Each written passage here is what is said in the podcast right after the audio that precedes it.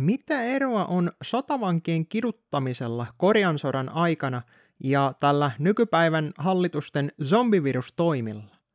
Mä sanoisin, että se on semmoinen 70 vuotta, mikä niillä on todellisuudessa eroa. Biderman, jonka listauksesta mä puhuin jaksossa 144, listasi niitä keinoja, joilla sotavankia saadaan murtumaan ja tunnist- tunnustamaan, mitä nyt sitten haluttiinkaan niiden tunnustaa. Ja tuota, mä suosittelisin sen kuuntelemaan tässä alkuun ennen kuin jatketaan tämän kanssa. Mutta Biderman ei ollut todellakaan ensimmäinen, joka oli tutkinut näitä sotavankien psyykettä ja kuinka siinä käy, kun käytetään tällaisia toimia, mitä hän listasi. Sveitsiläinen lääkäri kun Adolf Lukas Vischer tutki aikanaan ensimmäisen maailmansodan aikana sotavangeksi joutuneiden psyykettä, ja hän nimesi tämän syndrooman nimellä barbed wire disease, eli piikkilankasairaus näin sopivasti kääntäen.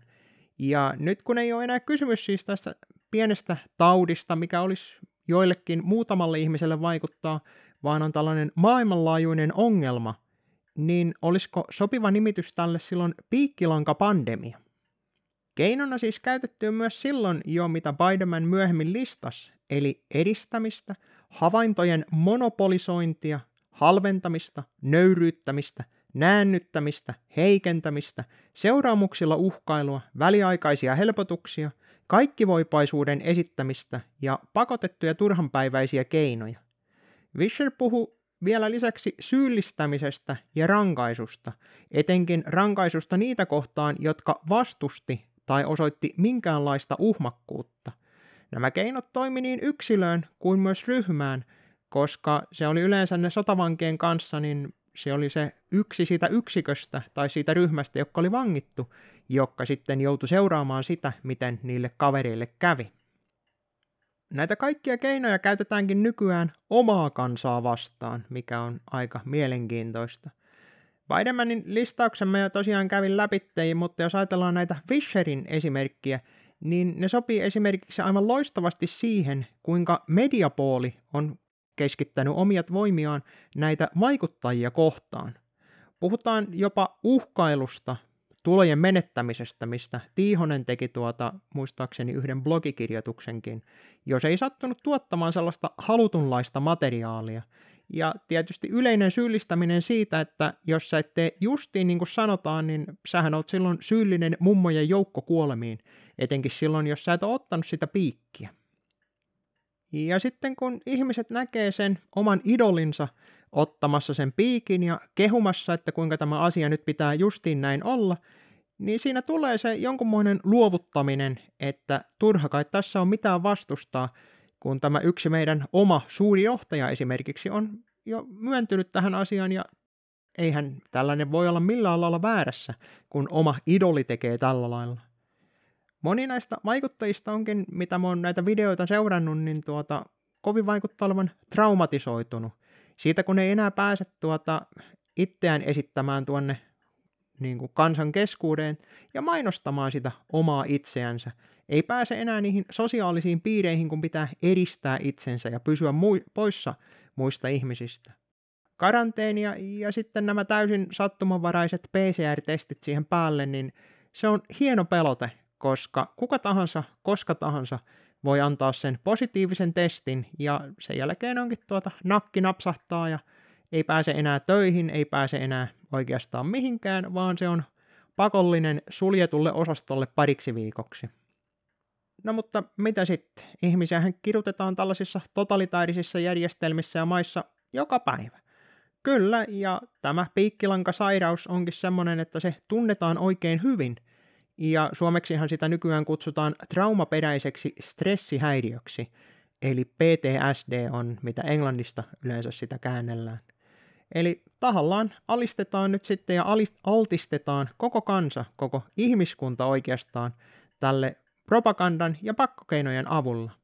Tämä on varmaan sitä länsimaista arvopohjaa sitten parhaimmillaan, kun tavallista kansaa käytetään samalla lailla kuin sotavankia, kun niitä haluttiin kiduttaa. Mutta tuota, mitenkä tämä nyt sitten menee, kun sitä omaa kansaa kohdellaan niin kuin sotavankia? Näissä tutkimuksissa sotavankien kanssa kuitenkin huomattiin sellaisia ikäviä pikkuseikkoja, että ahdistus ja epätoivo tappaa. Se on nyt selvitetty jo niin moneen kertaan, että se tiedetään aivan tarkasti, joten on aivan turha väittää, etteikö tiedetä, että minkälaisia seuraamuksia tällaisella propagandalla ja tällaisilla pakkokeinoilla on yksittäiselle ihmiselle.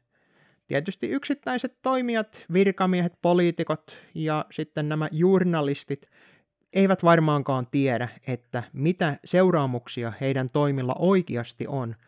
Mutta siellä korkeammalla ruokaketjussa on kyllä varmastikin tuota sellaisia ihmisiä, jotka tietää tasan tarkkaan, mitä ne tekee ja mitä tällaiset keinot todellisuudessa sille yksilölle aiheuttaa ja mitä se aiheuttaa yhteiskunnalle, kun luodaan valtava määrä traumatisoituneita ihmisiä.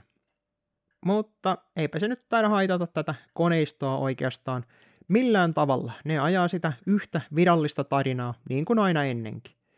Ja sitten tietysti vaatii vielä näitä, jotka on jo murtuneet tähän paineeseen, niin niiden pitäisi hakea talikot ja soihdut ja pakottaa ne loputkin silloin nöyrtymään ja tekemään juuri kuten ke- käsketään, koska kiruttaminen oli se sille huono asia vissiin. En tiedä, mutta se on aika jännä kyllä niin, että tuota, nyt vaaditaan tosiaan, uhkaillaan ja vaaditaan näitä pakkotoimia niitä kohtaan, jotka kehtaa puhua ihmisoikeuksista ja että ne kuuluisi kaikille. Sotavangeillehan ihmisoikeuksia ei yleensä myönnetty, minkä takia voidaankin puhua, että ne oli vain tällaisia ihmisoikeuksien sijaan väliaikaisia etuoikeuksia, joita nyt sitten nämä vallanpitäjät sitten armostaan antavat näille alamaisille. Mutta mitenköhän ne meinaa sitten lopuksi näitä lähes zombien asemaan muuttumia ihmiskuoria, mitä on jäänyt jäljelle, että miten niistä meinataan sitten todellisuudessa kuntouttaa takaisin edes veronmaksajia ja äänestäjiä, kun se mieli on niin monelta murhattu, ja tuota, ihmiset tuntuu olevan oikein nauttivan tästä tilasta, olla kietoutuneena siihen piikkilankaansa ja kärsiä tässä näin. Ja vaatia siinä tietysti, että muiden pitää tehdä samaten. Aivan niin kuin kaikissa totalitäärisissa maissa. Ja sitten mikä tähän tapahtuu näissä maissa, on joko se, että se kansa alistuu, tai se nousee sitä väärää valtaa vastaan. Mitä siis veikkaat, kumpi käy Suomessa? Saadaanko tämä tottelevainen kansa, joka nauttii tästä avovankilastaan, että saadaanko ne nousemaan sitä valtaa vastaan, vai haluaako ne vaan tosiaan vanginvartijaksi tähän samaan hommaan ja päästä itse kiduttamaan niitä muita ihmisiä. Nyt on vissiin ainakin joku ryhmät on tuota, laittamassa jonkun verran painostusta poliitikkojen suuntaan, että saataisiin jonkunmoista reaktiota edes sieltä suunnasta ja katsoa, että aukeaako se sitä kautta ja laillisia reittiä. Mutta kuka tahansahan pystyy tätä totalitarismia ja tätä mielivaltaa hidastamaan ja hiillostamaan tätä vallanpitäjien mielivaltaa yksinkertaisesti jakamalla sitä tietoa. Nostetaan se kissa pöydälle, pidetään se puheenaiheena. Ja kun riittävän moni ihminen tähän kyrpiintyy tähän hommaan, niin siinä on vaarana se niin, että tuota, se ei tämä orjan asema, vangin asema, se ei enää oikein hirvittävän monelle kelepaakkaan. Mutta saa nähdä kumpaan suuntaan tämä maailma tästä todellisuudessa sitten muuttuu.